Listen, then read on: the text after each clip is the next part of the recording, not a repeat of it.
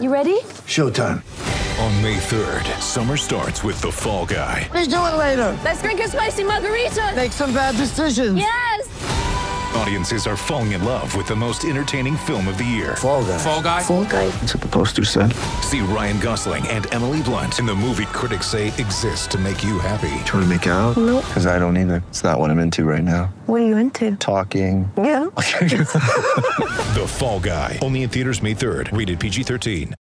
Everyone was always talking about it, you know. Uh, if you shoot more, uh, you, you, you can score more. Draisaitl, his shot goes wide. It's five on four. We're scoreless in the first. McDavid scores! He banked it off of the goaltender and in, and it's one nothing Edmonton. Was that where you were aiming?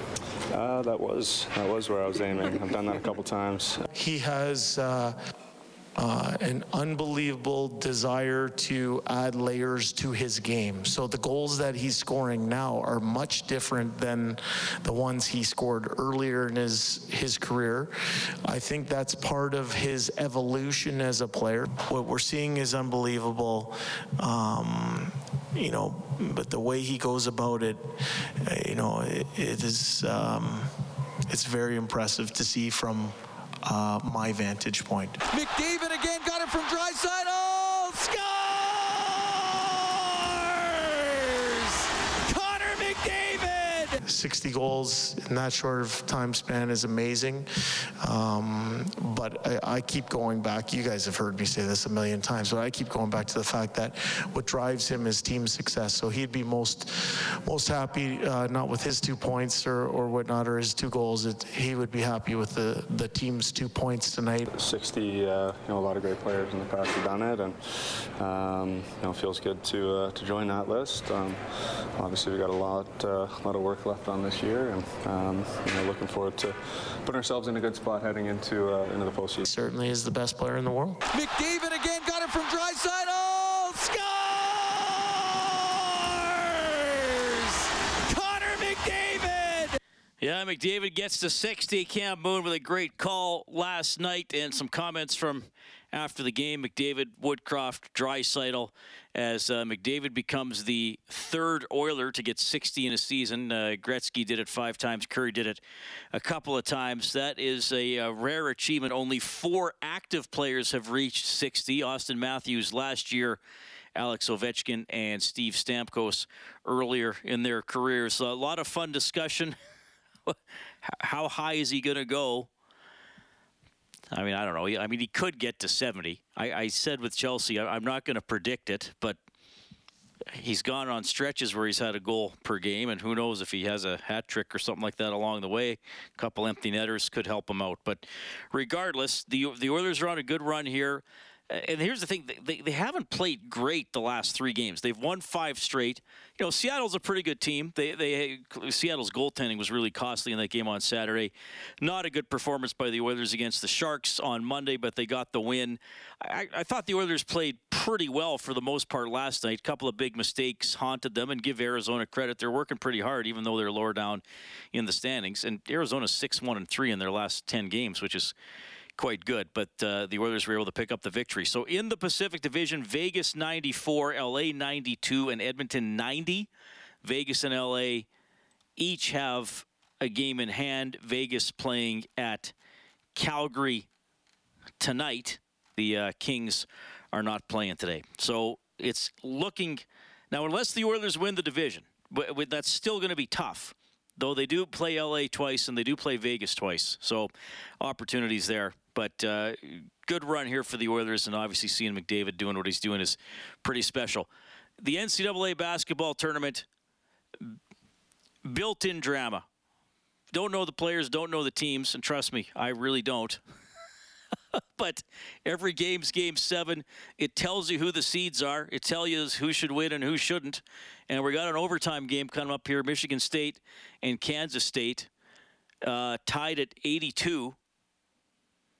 Michigan State scored uh, with I think about seven seconds left. Kansas State had one less shot to win it, so they're going overtime. That is number seven Michigan State against number three Kansas State. We'll keep you updated on that one. The other game, not so close. Connecticut, which is a number four seed in the West, leading Arkansas 59 33, four and a half minutes into the second half. Later on tonight, Gonzaga, UCLA, and Florida Atlantic will play Tennessee. In the NHL, a lot of games tonight. Here's what's going on.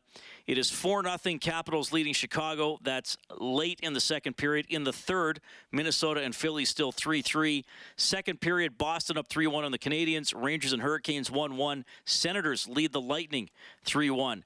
Maple Leafs up 3 2 on the Panthers late in the second period. After two, the Blues with a 4 2 edge on the Red Wings. Former Oil King Jake Neighbors with his fifth of the season, and Seattle leading Nashville 1 0 after the first period. Sprong with the goal. Not a lot of shots in that game. 7 3 in favor of uh, Seattle. We'll keep you updated on those ones. 780 496 0063. It is Derek Scott in the studio tonight. Derek, what do we have? Hey, Reid, how you doing? Good. Well, we got a couple of texts so far. Uh, first of all, a compliment uh, to you about your intro. That's from Richard. It's a very cool intro, Reid, which I completely agree with. You definitely blew my mind with that one. Uh, and also, we have uh, another text here that says, Great show, Reid. Quick note on Connor's continued improvement, scoring from behind the goal line by deflecting his shot off the goal goaltender's head into the net. History in the making. That's all I want to say. Thanks, Reid, from Doyle and Birchwood. Well, I mean, we here's the thing. We are watching history unfold. Like, we, we are watching a player who 20, 30 years from now, after he's retired, we're going to talk about and say, do you remember the night he did that? Do, do you remember the season he dat, did that? Do you remember this play? Do you remember when he and Leon did this? And again, I always put a little bit of a qualify on here. I, I know fans want the Stanley Cup back in oil country, and probably no one wants that more than Connor McDavid either. You got to remember that. As, and deserves it. I feel it's not, it's not as if he's not trying to do it. But, yeah. But yeah, we're. I mean, we're watching I mean, look, he is one of the greats. Like, I, I don't think it's hyperbole. Like, it's it's like watching Tiger Woods in his prime, LeBron, Mike, Michael Jordan. I mean, Gretzky, Lemieux. That's the category he is in. And as I was talking about in the first half hour of the show, he is meeting, and as Kelly Rudy referenced, maybe exceeding expectations. And that's what the true great ones have done. I mean, I, you guys know I'm a huge golf fan, probably more than most of you. A lot of people laugh at me for liking golf. but you know, Tiger Woods when he was 17, 18, going to Stanford. Well, he might, you know, he might be, he might beat Nicklaus's. And granted, he didn't beat Nicklaus's record, but still, I mean, it's Woods and Nicklaus for the greatest golfer of all time. There's, Agreed. There's nobody else in the debate. There's nobody else in the debate. So, if, like, if the only knock you can have on Tiger Woods is that he didn't win 18 or 19 majors. You know, that, that's about the only negative thing you can say about him. McDavid's going to win the Art Ross this year. He's going to win the Rocket Richard. He's going to win the Hart Trophy. And he's done those things before, except for the Rocket Richard, I guess. But uh, so it's going to come down to how many championships can be associated with him. And and I and if you're as, as old as I am, you, then you you saw that play out with Mario. I mean, it took the Penguins I think five or six years to even make the playoffs once then he finally, you know, Jordan was was good, but they couldn't get over the hump. You know, they, the Pistons were beating them, and then they started winning titles, and then his legacy really gets cemented. So that I think that's what we're looking at with McDavid. The individual greatness is going to be a joy to watch. Does it does it shine through in the postseason, and and does he win Stanley Cup or cups here in Edmonton? But but part of me tonight is just you know enjoy the ride. and Draisaitl too, who again we probably don't talk about enough. Just a measly four assists last night. Like Phenomenal. Two absolutely mind-bending passes. The the one to Nugent Hopkins and then the spinning backhand breakaway pass to McDavid in overtime. And oh, that by the way, then he got the puck back and, and passed on one knee to McDavid to set up the game winner. He's at 110 points. So I guess if you want to pull a historical comparison, I, I know in this town you'll say Gretzky and Kurri. Uh, you know, you can go Jordan Pippen. That's may, maybe another good one too. So it it's it's pretty fun. It, it's pretty fun for sure. Okay, we're going to talk more about uh, about the Oilers, some perspective on McDavid, and we'll tie it into some other players as well. Jason Chimera and Ladislav Smid, a couple of former Oilers, are going to check in in the second hour of the show. When we get back, we're going to visit the CFL Combine with the head coach of the Champs, Ryan Dinwiddie. Get ready for the greatest roast of all time the Roast of Tom Brady, a Netflix live event happening May 5th. Hosted by Kevin Hart, the seven time world champion gets his cleats held to the fire by famous friends and frenemies on an unforgettable night where everything is fair game. Tune in on May 5th at 5 p.m. Pacific Time for the Roast of Tom Brady, live only on Netflix. Inside Sports with Reid Wilkins is brought to you by James H. Brown and Associates, Alberta Injury Lawyers. Go to jameshbrown.com. All right, thanks a lot for tuning in. Uh, the CFL Combine in Edmonton. So we got a, a, lot of very prominent people in the Canadian Football League in town, including the head coach of the Grey Cup champion Toronto Argonauts, Ryan Dinwiddie. Ryan, you're on with Reid. Welcome to Inside Sports. How are you doing, sir? I'm doing great. Just getting ready to do some interviews tonight with some of these players, and you know, hopefully we do a good job. We can find some good Canadian talent to add. Well, we appreciate you hopping on the show, and I know it's busy, so I'm glad you found a, a window for us because it is cool for a guy who hosts a sports talk show like me to have all these uh, CFL people in town. Uh, now, I, you're going to have to fill me in because I only know very generally, but I understand the combine is working a little differently this week as opposed to other years in terms uh, the, some of the things the prospects are going to be doing. How's it kind of changed this year, Ryan? Yeah, just more on-field work. You know, we used to do on-field work, but it was really you know one-on-one. We're doing more team segments.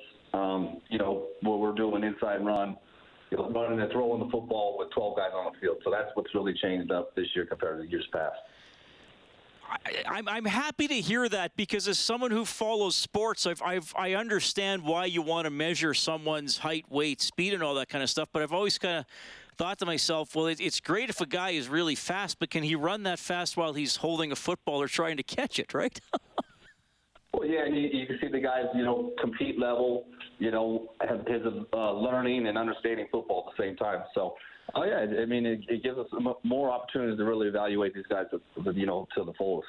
Yeah, um, I, am curious. Like when you interview these guys, are you are, are you the co- one of these coaches, or the Argos approach that you ask the the different questions. You know, the if you were a tree, what what would you be, or what would you do if you saw a twenty dollar bill in a toilet, stuff like that, or are you a little more straightforward? I'm curious. More straightforward. You you know, kind of want to see what his background was. You know, how he was you know raised and wh- where he was raised, and you know certain things like that, and we try to make him comfortable. You got to ask him you know, tough questions, but you know, we try to uh, make sure we're you know not putting the kid in a tough spot. Yeah. Okay. So I I, I got to flash back a bit with you if you don't mind. A, good chance here to get to know you a little bit about some of your experiences. Uh, I, I got to go back to that that Grey Cup, and I, uh, Justin Lawrence, as you of course uh, know, is from the area, so I had him on a few days after you guys won, and I know he's now signed with Montreal, but he was just on this show a couple of nights ago because he had the Grey Cup in his hometown like you're you're coaching in the Grey Cup and there's two blocked field goals in the last three minutes. When did you finally sort of process what an unusual, intense ending that was? Because you're embroiled in it, so I don't know what you know. You're probably processing it different than all the people observing the game. Yeah, no question. I mean, after the first one, I was like, okay, now let's just find a way to stop them. And then, you know, when they had the long one, I, I thought we had a good chance for them to miss it. I didn't necessarily think we'd block it, and then they blocked it again. It was just like, okay, now so we ran out the clock, and then you know, once the clock ran out, and you know, probably about a minute or two into the celebration, you're like, wow, that was that was pretty intense. You know, we had a chance to, I thought, to really put the game away with Robbie Sack, and then the two kicks missed on that as well. I've never had a game finish like that in the last three minutes. Yeah. Um, it, obviously, you know, two seasons for now with you, Toronto. Uh, I guess would have been because you were hired in 2020, right? For the but then the pandemic wiped it out, so they would have been three seasons. Was that the timing? Would, would have been three, yeah. It ended up being just two. Yeah. For you, and, and I'm sure a lot of people remember you playing and, and, you know, the 07 Grey Cup and all that kind of stuff. When did going into coaching become a reality for you? And I, I ask that because there, there are always those players you hear, oh, well, he's going to coach when he's done. He's going to coach when he's done. Were, were you one of those guys, or, or how did that journey play out? Well, that was a plan for me. You know, my dad's a high school football coach, so I've been around it forever. So it was you know something that I wanted to do. Um, you know, and then it really until you get opportunity to to really do it, right? You got to have the opportunity to you know be offered a job and to work your way up. So this is something I want to do for a long time. Um, yeah, it's just been a, it's been a great journey. What, what are tell people what the hours are like as the head coach of a pro football team? How much do you sleep during the season? well, not much. I mean, normally about five hours a day. You know, some some certain days you might not get that. You know, if you're playing out west and you're traveling back out east. So, Yeah, I mean it's it's, they're long days, but you know they're they're uh, pretty fun. So yeah, normally we're there about you know 15 hours, you know, during the season. Off season, you know, we're down. You know, you can work in the regular nine to five, and you you know might get into some phone calls, some things that you have to do as far as like finding players and maybe doing some valuations. But the off season is a lot easier than it is during the season as far as sleep. I'm curious about that process of finding the players, and of course you have the combine for some Canadian players, but man, oh man, I mean, there's uh, there's the NFL, USFL, XFL. I interview American players all the time. Sometimes they're like, I didn't even know there was a CFL till I till I came out up here. How how competitive is it right now, and maybe downright difficult to get players into the CFL? It's it's tough right now just because the other leagues are out there, and you know, guys when they choose to come up to Canada, you know, a lot of these players, that's probably where they're, they're going to be for the rest of their career. And you know, I think what we try to do is a good job of establishing that mindset in some of these these kids that you can come be a household name up in the CFL and make some money, and then have you know some money you can make off the field. You know, have that fanfare. And it's, and it's exciting to play where you, they're playing these other leagues in front of two, three thousand. You know, um, they're hoping that the NFL is still there. You know, and then once they feel like that's not there, these leagues kind of full. I think they're all gonna, you know, we come back to the CFL, we'll have more of a a pool to pick from. Yeah, well, the CFL has outlasted all these other leagues, right? So you're, you're, you're probably right there. Uh, you mentioned your dad. I got to circle back to that because that's so cool. I, I and, and, again, uh, I don't know if your dad is still with us or anything like that, but uh, do you talk to him after after games, or does he ever say? Do you, like, do you still get advice from him since he coached too, or how does that work? Oh, we talked, you know, after the games for a lot of the games this year. He was actually in Toronto. They just retired him, my mom, so they would come up you know, spend like a month, um, then go back home and come back for another month. So, yeah, he got to sit on the sideline for a bunch of games, and then we were losing, and I kicked his butt out. Said, "No, you got to go stand." I'm superstitious. So then the, the last game of the year, you know, we had that game where Chad and the start we had the playoffs locked up, and said, "Okay, you got one more chance." Had him down there. We obviously didn't win that game. I said, "Oh, well, that's it for you. You got to st- stand upstairs for the rest of the year." Just a couple more for you. I, I know you got to go. Uh, you played at Boise State. Uh, and it's it's interesting. I mean, it's not that far from uh, from Edmonton. So I, I mean, I, I, have two or three buddies that that's where they've gone to see an NCAA football game in in Boise State. Uh, that is the famous blue turf, of course. And you're highly regarded for your college career. What was it like playing there? Oh, it was great. You know, great experience. Met a lot of good friends. You know, we did some good things there too you know, I hadn't, hadn't been to a bowl game until, you know, I got there. I'm, actually, Bart Hendricks was the quarterback that year. We ended up playing in Edmonton. Um, no, it was awesome. And I really enjoyed the living there in the mountains and doing all those things. But, you know, I go down there usually once a year. Still got a lot of friends down there. And, uh, you know, they, they show up and get loud in that stadium. It's pretty loud. And, uh, you know, mine only has 35,000, but it sounds like 50. Okay, and my last one for you, Ryan, and I've started asking some coaches this, and because I've got some fun responses over the last few years. What would Ryan Dinwiddie, the coach, have thought of Ryan Dinwiddie, the quarterback? Would have he been frustrated by him, or what would have he worked with them on? well, I think I think it'd be great. I mean, I you know pretty much coached myself. I felt like in the CFL, we I had the best coaches in in uh, Winnipeg, and uh, so I think I, I would have I would have been able, if you lead me in direct in a direction and, and help me out, I think I would have had a you know better career than I did. Um, but yeah, I think you know, as a coach, you want players that put the time in, understand defenses, understand coverages, you know, um, that are going to be prepared each day, and you know, you got to have a quarterback that that does that. So I think you know, McLeod was that guy. Um, you know, Chad was that. Chad's becoming that guy. So. You know that's what I mean. I think that kid's got a bright future now too. Um, we'll see. Ryan, I really appreciate that you took the time to hop on the show. This was cool to get to know you a little bit. Uh, the Argos are here Sunday, June 25th.